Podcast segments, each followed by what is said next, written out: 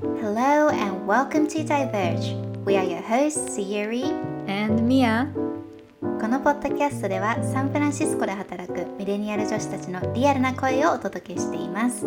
王道にはとどまらない自分らしい人生とキャリアをデザインしていく中で、ふと感じたこと、発見したことをゆるーくお話していきます。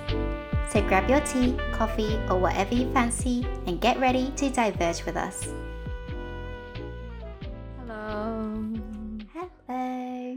暑いね。暑い Oh my gosh ヒーウェーブが。Yes カリフォルニアを襲っております。週末、まあ、昨日もちょちょい暑かったけど今日はさらに暑い感じで。サンフランシスコは何度ぐらいだった？多分30度いってたと思う。なうーん。な70後半70後半80ぐらいは行ってたと思う。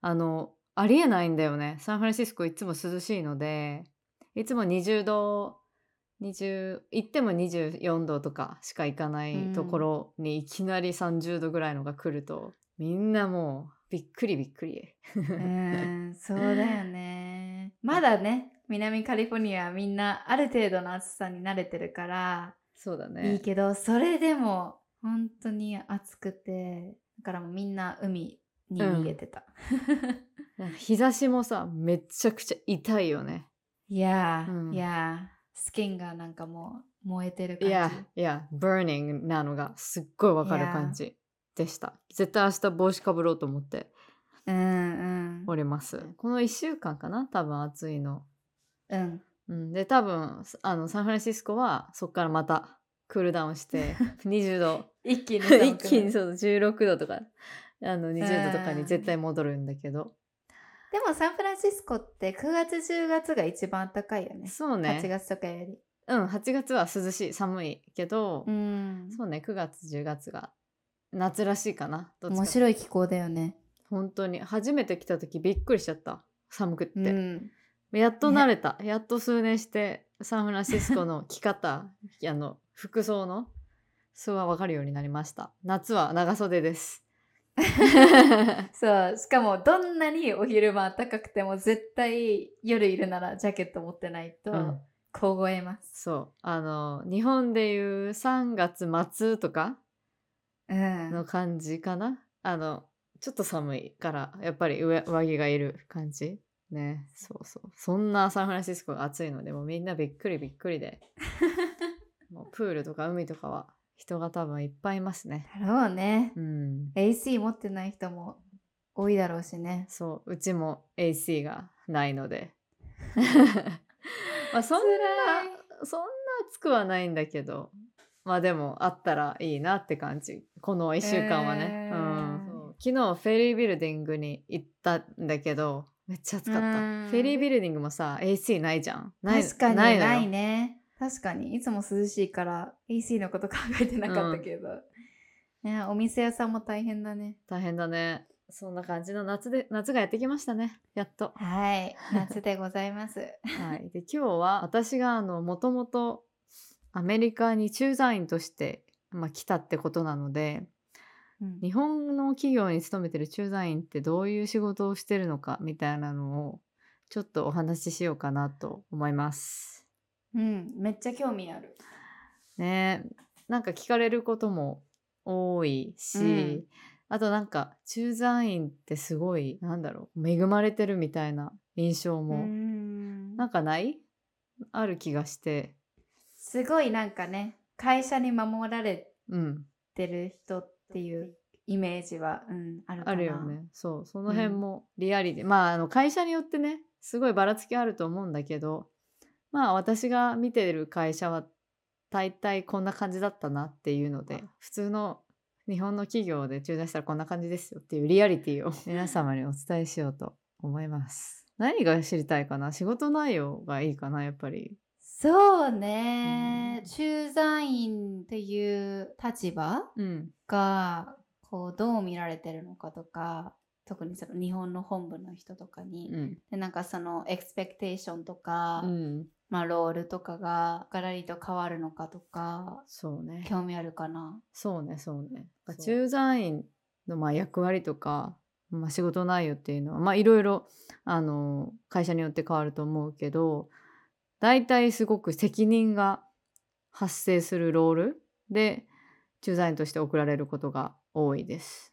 あとはプロジェクトベースとか、まあ例えばメーカーとかだったらあのファクトリーの立ち上げとかその新しい工場を作るから海外でそれの立ち上げに行ったりとかあと新しいオフィスを作るからそれの立ち上げに行ったりとか、まあ、あとはうんすごいキーのプロダクトを売ってる先がアメリカとか他の国にあってでそれの責任者、まあ、プロダクトマネージャーみたいな感じでアメリカの話ばっかになっちゃうけど私がアメリカにいたからアメリカでのビジネスを左右するような役割で行く人が多いかなと思います。うんうんで私の場合はもともと日本でそういう何か責任がある仕事っていうマネージャーみたいな立場で責任があるみたいな感じでやってなかったからアメリカに来ることによってそれがすごいランクがボーンって上がって仕事の responsibility の幅が広がった感じだったので結構 jump start な感じで来た感じはあるかな。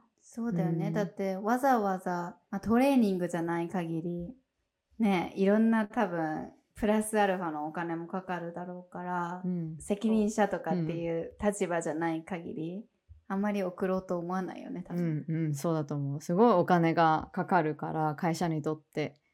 本当にこの人送っても大丈夫かっていう人じゃないと、まあ送れないと思うし駐在員って言ってもそのトレーニー制度みたいな会社ので行く人もいるんですよ。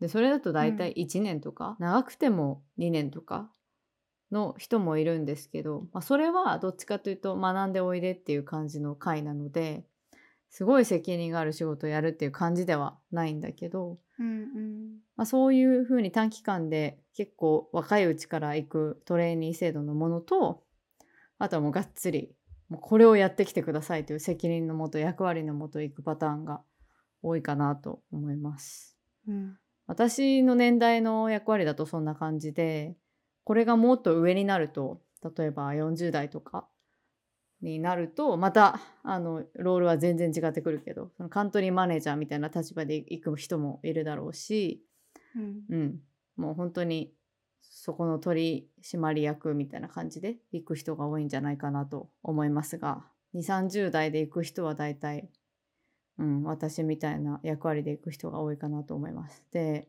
やっぱそういう役割を感じながら駐在に行くのでやっぱり期待に応えなきゃっていうプレッシャーは暗黙のすごくうんあるしなんでわざわざ日本からあのこういう人を送るかっていうと会社はやっぱりそういうふうに働いてくれる人とか使いやすい人を送ってるわけだから、まあ、ある程度の激業務激務だったりっていうのは 覚悟をしていった方がいいと思います。そう駐在員っていう立場もこう社内でアサインされてる人もいれば自分からうんこうアプライするみたいな形式も会社によってはあるよね。多う分ん、あると思う。あのまあ部署にもよると思うんだけど、まあ、結構そこのロールを狙ってる人ってなかなか多いと思うんですよね。まあ、それはあの会社の会社に守られながら海外で働けるっていうのも一つメリットとしてあるけどやっぱりそのロールとしてチャレンジングなロールだからあのキャリアとしてのステップアップにやっぱちょうどいいというか、ううんんそこを目指す人が結構多い気がしててそうそこを、まあ、推薦されていく場合もあるしもう結構かなりこうガツガツ自分で営業して私行けますみたいな感じでやっていくアサインされていく場合も多いけど、うん、なんか私がいた会社は無理やり行かせるっていう方針はしてなくって、まあ、たとえそのチャンスが来たとしてもその本人が行きたくないって言ってたら行かせないっていううん。あのカルチャーだったかな。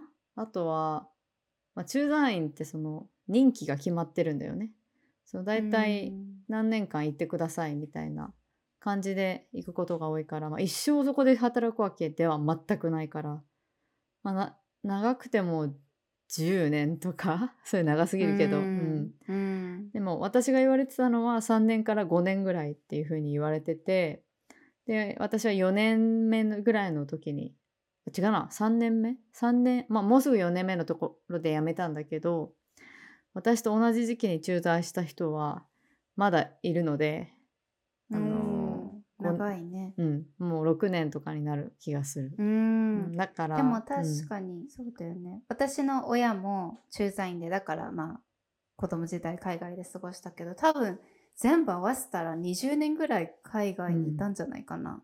うんうんで周りもそうやって駐在の子供で海外にいる子いたけど本当生まれてからずっと国々でも別に現地採用ではないみたいなうん。子もいたから本当に会社とかねやってるロールによっては本当にずっと駐在中みたいなうん。人もいるんだろうね。うん、私の会社はそのパターンだったかな。結局5年とか言われてもずるずると長い間。私の前のボスももう10年ぐらい駐在してるから、あそうなんだ。うん、そんなパターンで。でも他の人の話を聞いてるともうきっちり3年でローテンションするっていう決まってる会社も中にはあってもう本当にうんうん。3年したら何があっても返されるっていう感じ？の会社もあるね。うん。うん。確かにねなんかその会社のキャリアの中で最高2回うん。3年間の駐在がいけるみたいな、ね、こともよく聞くからこううまく計算していつ行きたいのかみたいな。のを、うん、ストラテジックにやってる人もうん。見たし。えこれぶっちゃけねうん。女性ってすごい駐在員少ないイメージなんだけどなぜだと思う？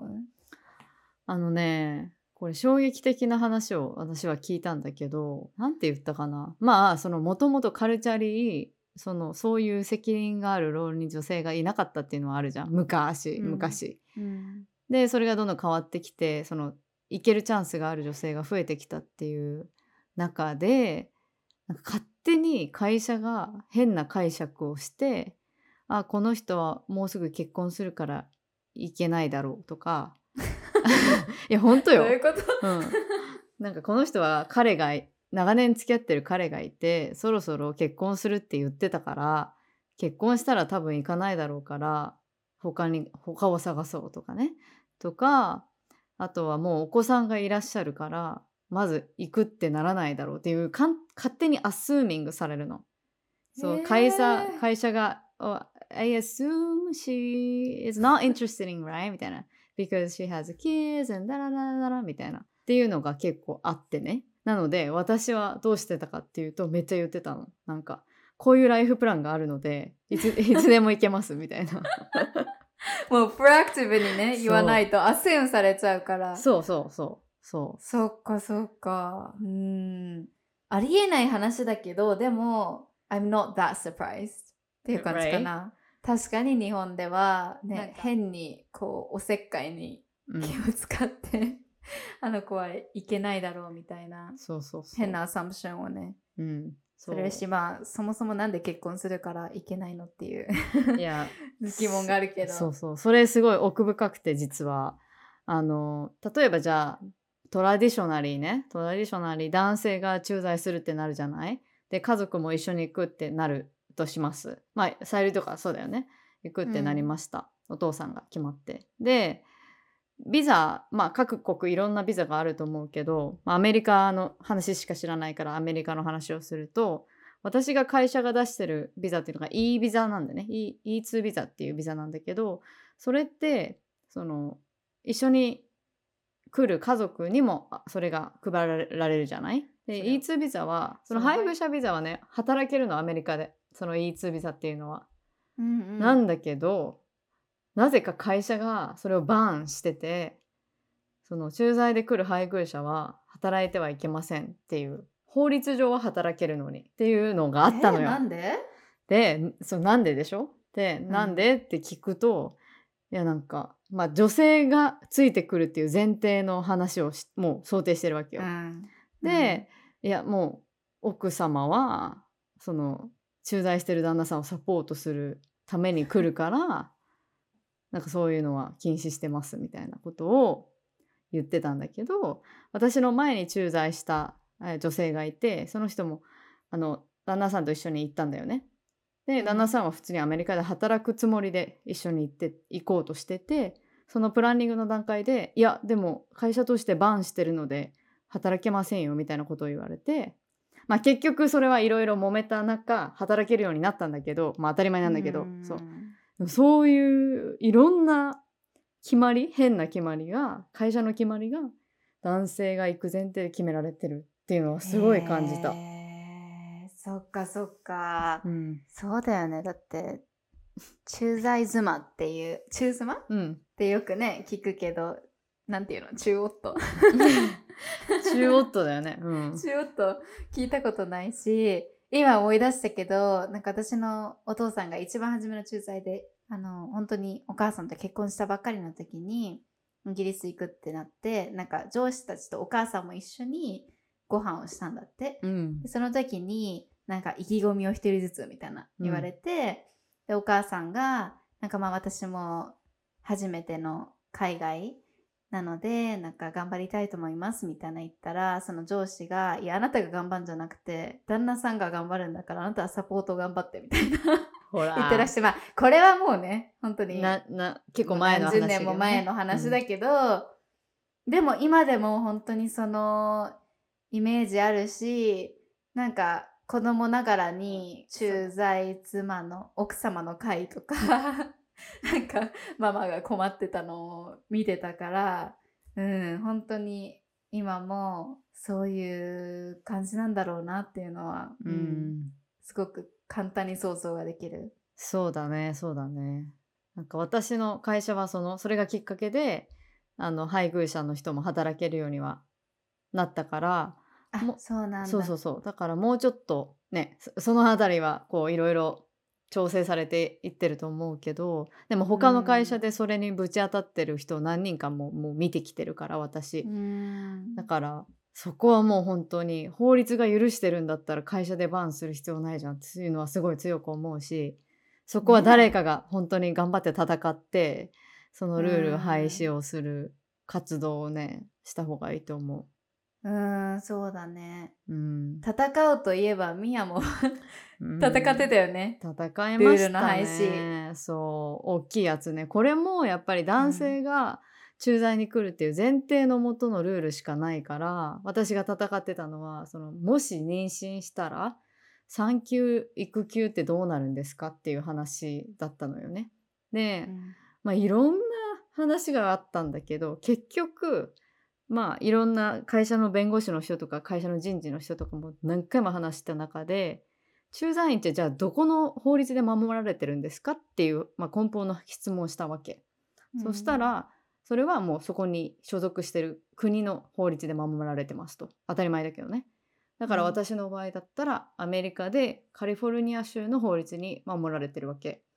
だから、カリフォルニア州は3ヶ月だったかな、2ヶ月だったかも。ちょっとごめん。2ヶ月か3ヶ月どっちか忘れちゃったけどディサビリティリーブみたいなのが適用されて、えー産休っていうの？その産んだ後は2ヶ月か3ヶ月必ず休休めるしそれを会社が提供しなきゃいけないという法律があるからもうそそこじゃんっていう最終的にはっていうところで着地するように長い間1年半ぐらいかな。ずっと戦ってたんだけど、まあ私は別にそこで妊娠したいからそういうふうに戦ったわけじゃなくてないのがまずおかしいしで一時回答が、そのもし妊娠したらどうなるんですか？今っていう話をしたらもうあのし速攻でそこで駐在は終わりでき日本に帰国いただけますみたいな回答だったわけ。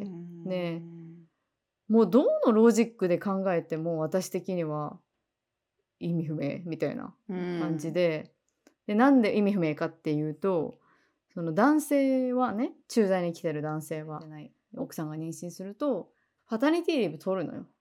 うん。まあ、それは1ヶ月とかは取らないけどでも23週間取るわけ。駐在の男性は。でそれが認められてるのになんで女性はダメなんですかって言ってこれうん。もアスームのところがまた入るんだけど、いやでもあの出産したばっかりで体も動かないしそんな3ヶ月とかじゃ絶対復帰できないから え本当に言われたんだよこうやって復帰できないからだから認めないないんですみたいな。いや待って待ってそれ決めるの私じゃんっていうもしここで生まれて、例えばもうじゃああなたもパタニティリーブ皆さん3週間と取ってるので3週間だけですって例えば言われるとするじゃん。そしたらどうにかするからってなんか日本から親を呼んでとか、そのナースを雇ってとかそのベイビーナースっていうの？育育児ナースみたいなのを雇って、どうにかする。それは私の問題だから、うん、勝手に決めないでっていうのをすごいやってたの。そうだよね。だって法律にのっとってそたったのに3ヶ月ってういうのをそうそう。それ以上例えば駐在してるけど日本のその1年間くださいって言ってるんじゃなくないない、うん、ね現地に合わせるって言ってるのにそれじゃあ無理でしょうって勝手に決められるのはあ本当に what the heck だね。そう。そうであじゃあそのアスーミングしてるからダメなんだと思ってじゃああのいや私それは本人が決めるのでそれで本人のチョイスでじゃあ帰りたいって言った人は帰ったらいいし働き続けますって言ったら働き続けるでいいんじゃないですかって言ったらいやそしたらその国によってマタニティリーブの長さが違うから不公平が出るみたいな。例えばアメリカのカリフォルニアだったら 3, 3ヶ月ごめん2ヶ月か3ヶ月だけどイギリスだったら何何年とかうんそういうのにばらつきがあるのでダメです。もう言うことさ、はちゃめちゃなわけ。もうああ言ったらこう言うなの。そう、それで、もう私はこれで、うーんって、もう奮闘してやってて。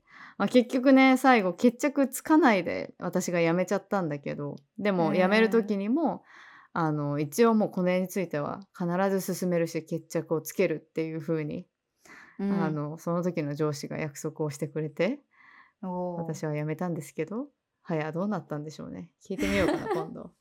ね気になるね。うんいやでもねそうあなた買ってた時ってもうミアもう辞めるってうん、決めてた時だったとそうだね思うからそれでもやっぱりこう自分のねさっきも言ってたけど自分が出産したいから聞いてるっていうよりもう制度としておかしいし、おそらく今までクエスチョンされなかったものっうん、ていうのをこうフューチャーのためにあのクエスチョンしていってスピークアウトしていくっていうのは本当に素晴らしいなと思ったしまだあの時会ったばっかりだったけど、めっちゃかっこいいと思った。本当、う多分もう会社からしたらとんだめんどくさいものが来たって思われたと思う なのにやめたよよみたいなね。そうそうそう。でも本当に自分のためにやってたんじゃなかったんだよね 最初から、うんうん。本当に私はその時、あの子供が欲しいとは1ミリも思ってなかったから、うん。あのまあ、今後こうやって苦しむ人がいないといいなっていう。うん。火がついてしまいましたね。うん。いやでも本当にすぐにね変わらなくても一回それがディスカッションとして出てったら、うん。やっぱりねより進みやすくはなってるだろうから本当にミアのコンチビューションうんがフューチャーにリフレクトされると思います。めっちゃセンテンスがもう本当に暑さですこれは全部。はい、すいません。大丈夫です。でもはい。ちょっとその後、もしなんか話がアップデートがあったらどこかでまたしようかな。うん、ね本当に気になる。そうですね。あとは、その、労働環境みたいなところなんだけど、うんうんまあ、駐在するってしてもさ、やっぱり日本の会社でその現地にあるオフィスに働くわけよ。まあ私の場合は日本の会社でシリコンバレーにあるオフィスで働くっていう感じだったわけ。で、まあ私がいる部署がすごく小さい部署だったからそのオフィス全体でもめちゃくちゃちっちゃいあのなんだろう組織だったんだよねカリフォルニアにあるものがだから、うんうんあのなんだろうすごいスタートアップみたいな規模でうん。ちっちゃいスタートアップみたいな。だからなんだろうね。すごいなんか組織がとか日本の大きな。なんかそんな感じじゃなくてもチームで仲良くやってる感じだったんだけど。でもやっぱき結構日本よ。だいぶ日本よ会社の中は。うん。たとえそのアメリカにああっても。で駐在員も多かったし現地のローカル採用のスタッフとかもやっぱり日本語話せる人が勤めてることが多いから日本人だったりそうするので、まあ、だいぶ日本だなっていう感じ。日本でちょっと気が抜けた感じのの組織だったんだけどあの私の同じ会社でまた違う州にアメリカの本社があったの。ある違う場,、うんうん。場所にね。でそこはもう何百人っている組織体の会社だったのね。でそこに一回出張に行ったことがあったのよそれはマジで日本だった。うーん。もうびっくりするほど日本だった。上下関係とかもあって。私ここの部署に行って行ってたらやっていけなかったなって思ったぐらい。うん。もうそのまま日本がうん、ポンとそこの州にいるみたいな。うん、そうだった、そう。うん、私はラッキーだなって思ってちっちゃい組織に行けたこと、うん、うんうんうん。だし、結構私はカスタマーフェイシングの仕事だったからその時はあんまりオフィスにでずっと仕事してるっていうよりかはもうクライアントのサイトでずっと仕事してるっていう感じだったから、ううん。ん。なのでだいぶ日本ですね。なんか会社外でも結構駐在員の人ってもうそこのコミュニティがあるっていううん、イメージが強いんだけど、うんうん。ミヤはそういう会社外の駐在員の人とかとはいはいはい。ネットワーキングみたいのしてた？あーああったよあのすごく仲良くはなんなかったけどでも本当2ヶ月に1回とかそういううん駐在員の集まりみたいなのがあって。まあ別に仕事の話をするわけでもないんだけど、まあ、たうん。だそのコミュニティとして存在するっていうのはあったね。あったし多分駐在妻会みたいなのも絶対あって、うん。私はそこに呼ばれることはい一生ないんだけどそうそう。なんかそこで仲良く情報交換してるのも見た。うーんその駐在員の会行くと他にも女性いた？こう同じ世代で。あ、まあ、近くに一人いたけどもうその子はもうすごい本当お友達にななった。そその駐在員とか関係なくお友達になった子はいたけどいやもうでもいないね。本当ハンドフルよ、100人いたらハンドフルですよ、うんすごいね。じゃあ結構そういう反応された？なんか「わあ女性なのに」みたいな。ああもうあるし普通に駐在員ですって例えば言うとしたら「あの旦那さんどこで働いてるんですか?」って言われる。いや私だよ。って。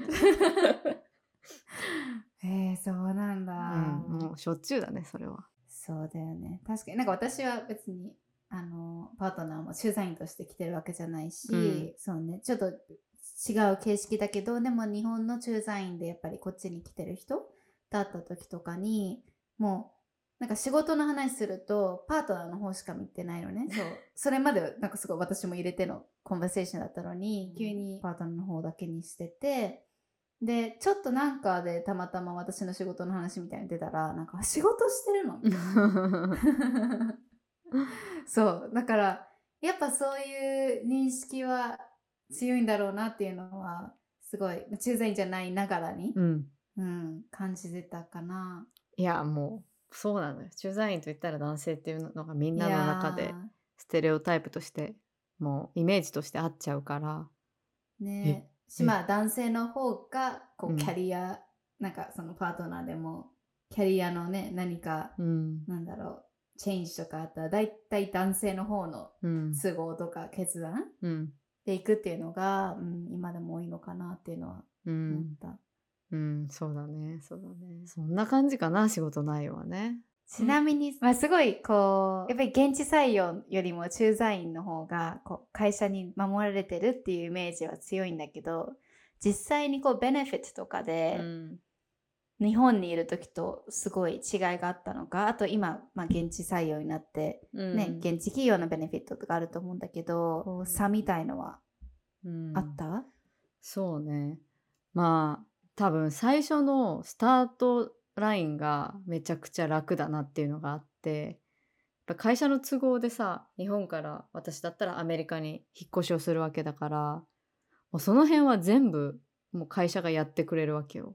例えば、うん。引っ越し代とかビザとか、まあ、そんなもんか。でもやってくれるのは、うん。そんなもんなんだけど、まあ、引っ越し代でもさ多分100万ぐらいかかるからうん。日本からアメリカにいろいろ移動すさせる時にそうその辺とかはまあ全部出してくれるしであとはあの家とか用意されてるとみんな思うでしょう。多分。ここに住ん。でくださいとか言われるんじゃないって思うと思うんだけど昔はそうだったのかな、まあ、全然違くってもうついて「あ家探してきて」みたいな感じで、ねえ。エージェントとかもなくエージェントもない。あでなんかあまああるところもあると思うよ。でももううちのところはもう、あの普通にあのリーシングオフィスに予約取れば見せてくれるからっていう感じで。へえすごいうん。ね、行ってきたらいいよ。っていう。っていう感じで。あリーシングオフィスっていうのがあるんだっていう。そのアメリカってそのアパートそのマン日本でいうマンション賃貸のマンションだとリーシングオフィスっていうのがあってそこに行けばねいろいろこう見せてくれたり管理オフィスみたいな、そうだね。うん、初めのある程度の期間のサービスアパートメントとかもなかった？ああったあった。1週間かな。一週間しかなかったの？やばいね。そうそうそう1週間しかなくいてやたくましいねそれで自分で。そうなのでさ土地勘がないわけさ、うん、でこの辺ってどうですかね？みたいな。あいいんじゃない？みたいな。もう適当なの 適当な。でじゃあまあ気に入ったところを見てきたら？みたいな感じで。で家賃はだいたいこれぐらいが相場だよ？みたいな。あーみたいな感じで。もうほんと着いた次の日その次の日ぐらいにはもう家を決めてで引っ越しする日を決めてっていう感じでもうそんな誰も手伝ってくれないので自分でやって。最初のね。なんだろうソーシャルセキュリティナンバーとか銀行を作ったりとかっていうのもあの3日ぐらいあげるからさ仕事しない日行ってきてっていう、えー感じ。すごいうね、ん、かっこいいねそれで。ちゃんと自分たちでできてるのが。めっちゃ心配だった私は。うん。うん。えだって私の前の会社あの、外資だったからそのうん駐在じゃないんだけど、うん。まあ他の海外オフィスにトランスファーする人って結構いたのね。なんか別に会社から言われて言ってるわけでもないんだけどでももっとサポートあったよ確か。あの なんかその引っ越しの費用うん。とかもあったしなんかその費用の中をこうそれをキャッシュで欲しいっていう方法もできたし、あとはこう例えばじゃあ引っ越しのエージェントつけるとか、うん。そういうビザの手続きするエージェントつけるとか、オプションを選べるみたいなのもあって すごいね。なんかうん日本企業から来る人って本当に全て手厚くあるっていうイメージだったけど、うん。まあ、そういうわけでもない。そうね。まあうちの会社だけかもしれませんけど。いや、はい。でもすごいわそれで。そう。みんなできてるのがった。そう。だからお金は出すけど全部でやってねっていう感じよね。ううんんうん。うんそっかそっかであとはやっぱり駐在員で一番大きいのはもうこの2つかなと思うんだけど一つが家賃補助でしょ？毎月の家賃を会社が払ってくれる。でもう一つは税金を払ってくれるアメリカでの。それめっちゃ大きいわけよ。もう第二巨頭みたいな。うん 間違いない、うんえお給料は日本円アメリカドル？アメリカドルでアメリカの口座に振り込まれる。ちょっとだけ、ちょっとだけ日本円でも入るんだけど、本当、うん。あ全然ないないぐらい。な。なんで入るかもわかんないけど、ちょっとだけ入るの。最高だねそれ。でもね、その給料として家賃補助が入ってくるのね。で、だからその月々にもらえる私の金額が、もう家賃が入った金額が入ってるの。あでもそれを現地の相場で見ると、まあそんなもんよね。っていう感じなーの。ん。それは日本のもらってた給料よりはもちろん上がるけど、でも物価が全然違うから、物価なんて倍以上じゃん？日本の、うん。だからさ給料も倍以上にならなきゃいけないじゃん？ってなった時に、まあ家賃入ってこれだったらまあこんなもんだよね？っていう感うじだったかな、家賃はある程度こう、SF プライスでもメイクセンスするマそう。ックスがもらえる？そうね。まあちょっと厳しめだったけどなぜなら本社がアメリカの全然違う田舎にあったのね。だからそこの人が最終的にアプローブするから、なんで SF にいる人だけこんなに高いのみたいな感じはあったけどでもその上限とかが厳しく決め決まってるわけじゃなかったの。そのなぜならうんマーケットがフラクチュエイトするから。そうだからまあいやこんなもんなんですよねみたいな感じで、まあ、ちょっと交渉すれば大丈夫な感じだったかな。そっかそっか。でも税金とかもうん。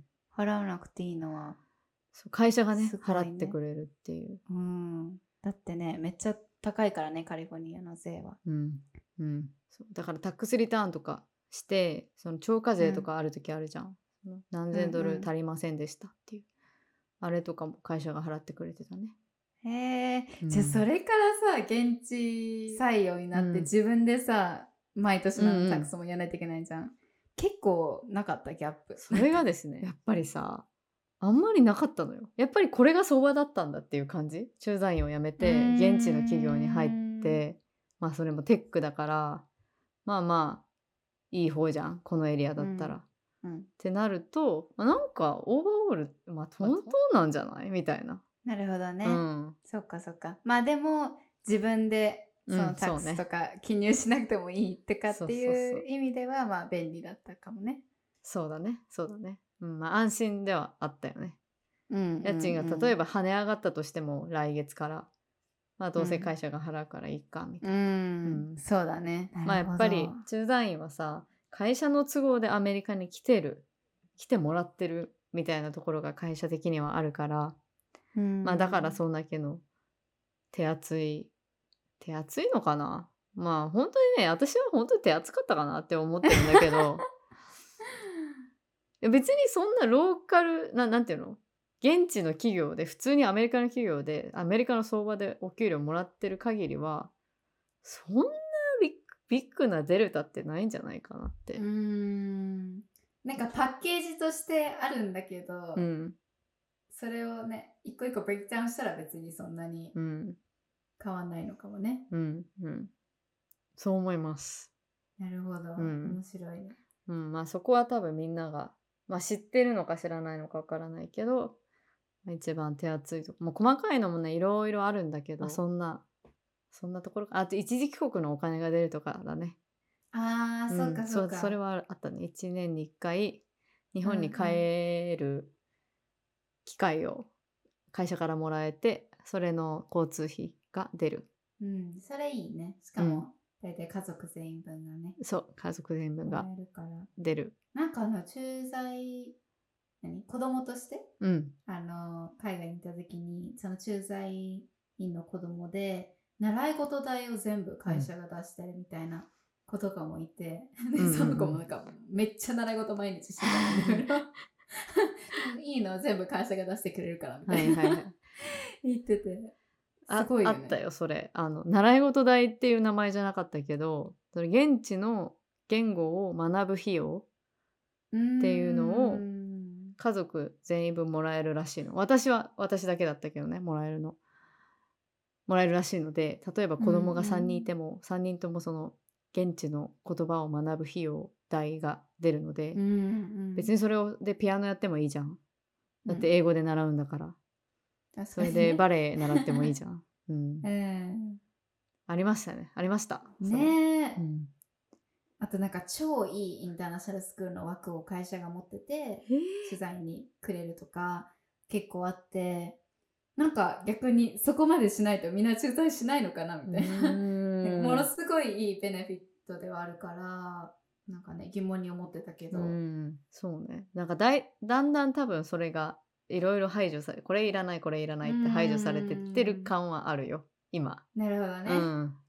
多分昔はもっともっと手厚かったんだろうなって、うん。そうだね。そんなんじゃなくてもある程度野放しでも生きていけるでしょそうだね。あだってさそうだそうだ。だだって着いた日にもうすぐあの免許取ってって言われたわそういえば。あの、えー。うん運転免許取ってって言われてあーはいみたいな感じで。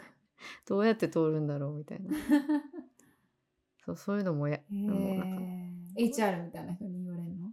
えなんか HR とかいなかったねそのちっちゃい部署だったから。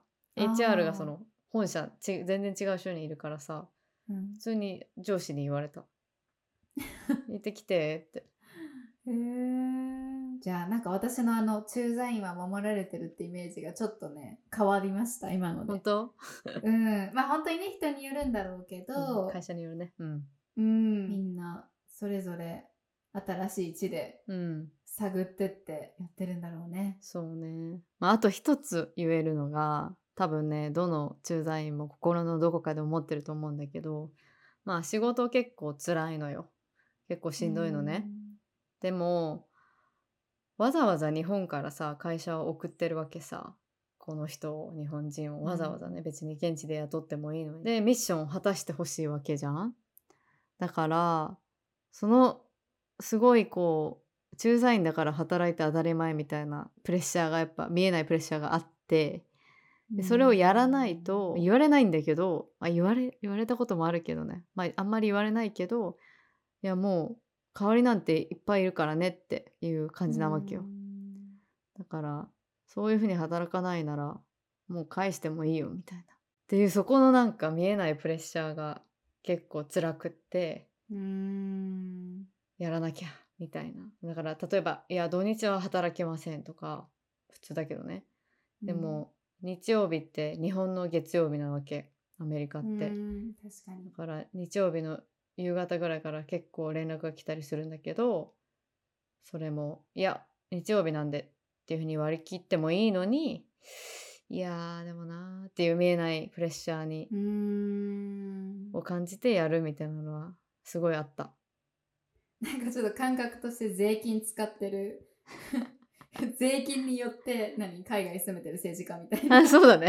イメージかななんか そうだね。別にそのうん仕事してるからなんだけど、でも確かにね。そうそうそなんかう。スポンサーされてるから。うん。うん。わかるな。その心境になりやすいだろうね、うん、みんなどこかで感じてると思うよ。だから長くやれる仕事ではないなと思いながら。まあでもね私の上司とか10年とかやってたけど。あの短期間の経験としてはすごくいい経験なんだけど、うんライフプランが組みにくいっていうのはやっぱりあるし女性としていくには障害が大きいっていうのもあるし決まってないことが多くてね、うん、まあでもこれから絶対増えるからさうん変わっていくとは思うんだけどね。うん。そうだね、うん、ちょいちょい周りでもうん。同世代の女性でデザイン行く人多いから、うん。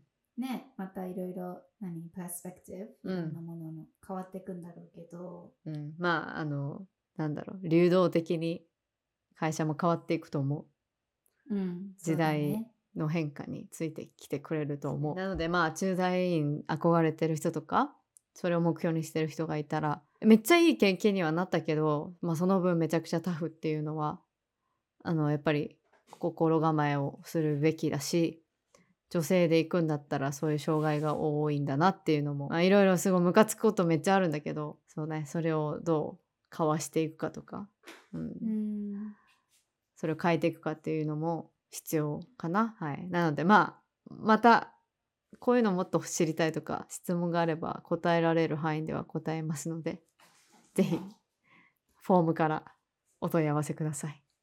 はい。ミヤがぶっちゃけトークをしてくれます。そうだね。ぶっちゃけトークをします。はい。じゃあ次のコーナーいきますか。はい、行きましょう。はい。Weekly Hot Finds のコーナーです。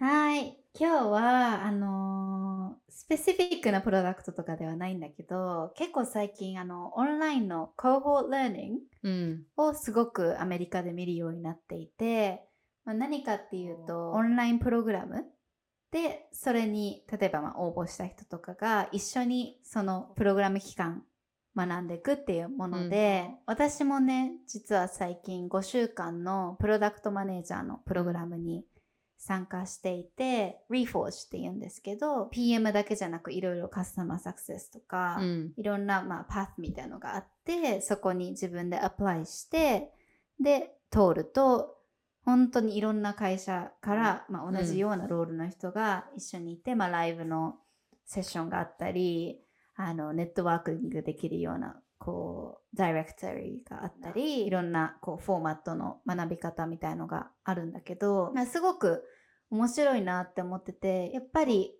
同じ会社の同じロールの人って、うん。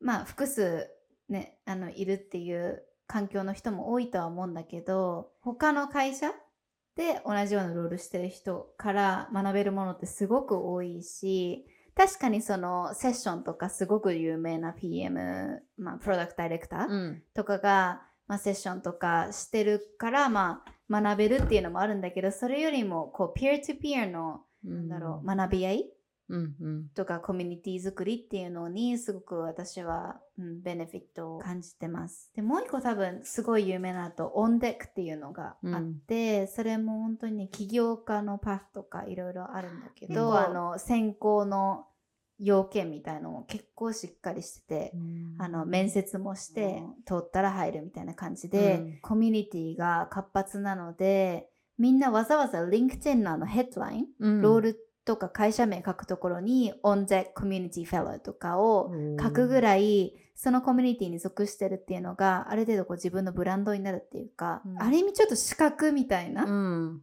うん、立ち位置にもなってきてるのかなと思っているので、私も今までこう日本にいた時はかなりね大きな外資の企業だったので、まあ、世界中からそのロールが集まって学ぶみたいなこうトレーニングとかはあったんだけどなかなかその外の会社の人たちと学ぶっていう機会はなかったからすごくいい経験になってるしあとこれも今の会社の人が、まあ、マネージャーがねおすすめしてきてこうスポンサーするから受けてきたらみたいな感じでサジェストをしてくれたので自らの自分の会社の中でトレーニングをするとかってすごくリソースとかかかると思うんだけどそうじゃなくこういうプラットフォームができることで会社にとっても社員のなんかうん。キャリア推進とかにとってもいいのかなってうんうんうん。思ってます。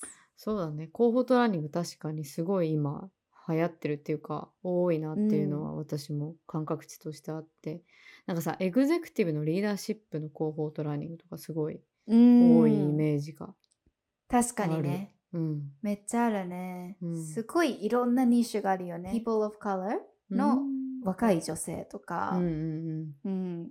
すごいいろんな細かくニッシュが分かれてる。まあどっちかというとこうデモグラフィックで分かれてるっていううん。形式もあるし、逆に専門性で分かれてるみたいな、うんプログラムも出てきてるなって感じてます。えなんかさそれすごいネットワーキングっぽいじゃん？要素もあるじゃん、うんうん。そのすごいなんかつながったりする感覚ある？そうだね。なんか私が参加したリフォージっていうのは、まあ一応その一緒に参加してる人のダイレクトリーみたいな感じで、こう、プロファイルが見れたりとか、そういうようなストラクチャーはあったんだけど、こう、ある程度プロアクティブにうん。人とつながっていかないと、自然にこう、マッチングされるみたいな要素はなかっうんうん。はいはいはいた。でも、うん、 On Deck、同じチームメイトは On Deck の方に参加してて、そこはもう自動的にマッチングされて、 one on one がカレンダーに入っていくみたいのがあって、やっぱりある程度強制的にそういうのが入んないと、うやっぱね、フルタイムで働きながらセッション参加して、ネットワーキングしてって、やっぱり大変だと思うから、結構私は今回の通して、そういうシステムがそもそもあるっていう方が、つながりやすいだろうなっていうのは感じた。うん、私も多分自動的にワンオンワン入れてくれてくれた方がすぐスッと、うんはい、入れるからそっちがいいかな。そうね。ん、なんかグループワークとかも結構ある？私が参加したのはなかった。うんうんうん。もちろんそういうね、なんかグループアサイメントとか、あるようなプログラムもあるだろうし、よりこう長期間の、うん。あの、よりオフィシャルなものになっていくほど、そういうね、 assignment を提出しないとコンプリートにならないとか、うん。そういうのはあると思うけど、Reforge に関しては、えっ、と、ウィークリーで90 minutes のライブセッションがあって、まあ、それは録画されてるから、うん。後からでも見れるんだけど、結構もうその中で、ある程度こう人数も絞ってあるから、本当にただただ聞くっていうより、みんな、そうね、カメラオンでこうん。う発言してって、ディスカッショントレードをライブでやっていくみたいな。感じだったから、まあ、ある程度インタラクティブだし、うん。他の人と一緒にこう考えていくっていう感覚はあるものの、何か正式に何、うん。なんだろう、グループワークとかするっていう感じではなかったかな。うんなるほどね。えでもそれすごいいい経験になりそう。で大変そうだけど仕事をやった上でやるの。いや、本当 なんかさ、週に2、3時間とか言われても、やっぱまとめてそのブロックできないじゃん。うんこう、なんか30分ずつとか散らばっちゃったりすると、本当にこう、フォーカスができなくて、そう、私もまだこう、5週間分のマテリアルで終わってない部分もあるんだけど、でもみんなね、そうやって時間作ってきてるから、ある程度モチベーションも高いし、こう面接プロセスとかがある分、よりこうオープンプログラムよりも自分もより活発的に取り込もうみたいな、マインドセットにはなりやすかったかな。うん。で、US だけに限ってなかったような気もしてて、うん。まあ、ライブのセッションも基本的に録画とかしてあったから、もし、本当に海外の企企業でこういうロールで働きたいって思ってる人がいたらそういうの参加してみたらいいかなとは思っててやっぱりもう今現在あのそのロールでアメリカで働いてるっていう人たちと一緒に学ぶことになるから結構リアルにどういう感じかっていうのは分かりやすいと思うしあとねそれぞれの人の会社名とか見てある程度ああなんかこの会社の人ってこういう雰囲気だなみたいのが分かってきたりするからもしよければ今言ったのは Reforge っていうのとあと On Deck っていうのなんですけど、うん、ちょっと調べてみてもいいかもしれないですね、興味があれば。ぜひやってみてください。Thank you so much for listening to the very end of this episode. Diverge では毎週日本の月曜日にニューエピソードを配信しています。Spotify、Apple Music、Google Podcast などのプラットフォームでお聞きいただけるので、ぜひフォロー、レビュー、そしてシェアをいただけると嬉しいです。質問やコメント、取り上げてほしいトピックがある方は、概要欄にあるメッセージフォームよりお気軽にリクエストください。いつでもお待ちしています。And with that, we will see you on the next episode. Have a beautiful week ahead. Bye!